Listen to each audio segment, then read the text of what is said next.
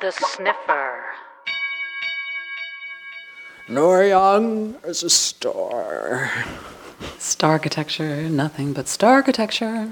Remember a while ago on this show, I talked about an article by Lisa Rochon who was saying that all of those hugely ambitious international buildings of the, like the sort of, I don't know if it was specifically Zaha Hadid, Hadid but, you know, those really, really fashion forward type of buildings, that those contracts are starting to dry up. Because there's no more money to pay no more money to pay for them. them. And actually, I was reading uh, Khoi Vinh's blog. He's um, the um, design director of the New York Times Online, and he has a great blog called Subtraction. And he, quote that he's quoting somebody else who wrote the original post, the developer of a, um, an, it says a Nets arena, and in square brackets it says basketball, which is good because I would never have known that the Nets was a basketball team because that's just how Neither. I'm like, that's arena, that's arena, what's that? that's how like non-professional sports I am.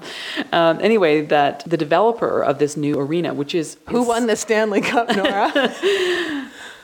Pittsburgh. there you go. She had to think about I even that, know folks. Sidney Crosby and Mario Lemieux.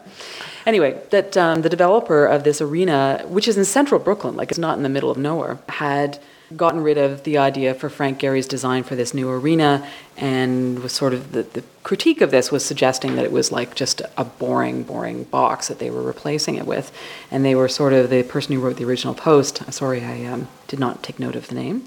Bad was Nora. basically saying that you know this is just sort of a horrible cheap out maneuver that really puts uh, profit above the public good is what they what they're saying which you know that that's uh, whatever an interesting point in of itself but i did think it's another sign of the writing on the wall of like that maybe those really image conscious buildings are uh, a bit of a victim of the recession Well, yes.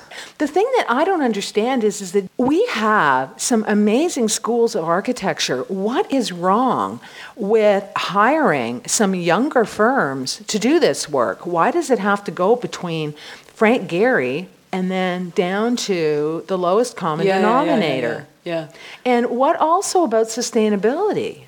Like you know, you don't hear we- those big boxes. Mm-hmm. They're not. They're not building them. Like sustainability Well, and the, the- environment will go right out the window. I read today actually that developers were already sort of yipping and complaining about green roofs in Toronto, which is, I mean, in my opinion, the time to have done that was during the boom, not during a contraction in the economy. But anyway, Yeah. at least late is better than never, I guess. You know, I, I'm sort of of two minds about it. On the one hand, I like the kind of ambitious stuff, but on the other hand, I sort of feel like, well, why does it have to be about these big show ponies? Why can't it be about? I mean, because when you when you really talk about sustainable, human-centered living, it's not you know the giant entertainment complex or sports arena. It's the basic.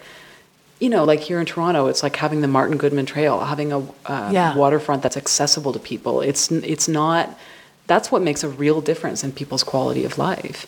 Yeah, no, I agree. Nora, Yeah. we're being awfully serious. I know, I know. we've, we've both been under a lot of stress. I know, I know, but these are very serious topics. But no, I just I don't see what why we can't hire younger people to come, especially to come out, you know, that are coming out of school, or even just younger firms. Like I'm not saying we have to use people that are 25, Mm-hmm. but you know, like there's going to be such a downswing in projects for these, you know, for smaller firms. Why not give them the jobs Mm-hmm. Yeah. And let them try it out? That's what You're all I about the young architects these days. I am all about the young architects. And, And speaking, fashion. And fashion. Well, we all know, speaking of young architects, we all know all architects wear those big, round Mies van der Rohe glasses. you know, the big owly ones? Yeah, yeah. Well, this is something that is coming back. These are only these are big square glasses. They sort of look like Ray Bans, only they're way more cubist. And Pret-a-Porter is selling them, and they're two hundred and seventy dollars a pair. They're But sunglasses? They're, sunglasses, but you could also get them in. Re- you could Right. probably put a prescription in them too. Didn't you not look at the link? I did, I did. I just didn't. Didn't you like them? They look like my, you know, those vintage Ray Bans Yeah, yeah, I wear. yeah. No, they they look look, they look just like a vintage, like a really old, old vintage Ray Ban, but Mm-hmm. just a little bit. Um, they look like the ones that I bought in Tokyo. Do you remember those? No, I don't. almost wore them. They're identical. Oh, Oh. my god! And You'll I have got to break them out. You're I so fashion forward. Years ago. but yeah, no, so that's what you want if you are looking for something very fashionable and forward for your summer eyewear. I have to say, I, I'm. I, I thought they looked very cool, but I do. I'm doubly happy about them if it can get people to stop wearing those. You know how the the scrawny Queen West hipsters are all wearing those like sunglasses with the big white frames around them. Like, I know. We're on to your It's game. We're on to your so Kurt game. Cobain, Oh, 1990. Remember when he was wearing that's their this is how old they are. This is like the hipsters. I know, no, but I just thought, like, come on, how can you really pretend to be cooler than thou when you're all wearing basically exactly the same, Same sunglasses. I know. I know. That- I was wearing white sunglasses in the 80s. That and the gigantic 1980s Tootsie glasses, sunglasses that are back in. Jesus, erased. I have a pair of my dad's glasses that were a pair in the pocket of one of his old coats. I'll get those out. They're kind of like man's Tootsie glasses. My father calls them Lloyd Axworthy glasses.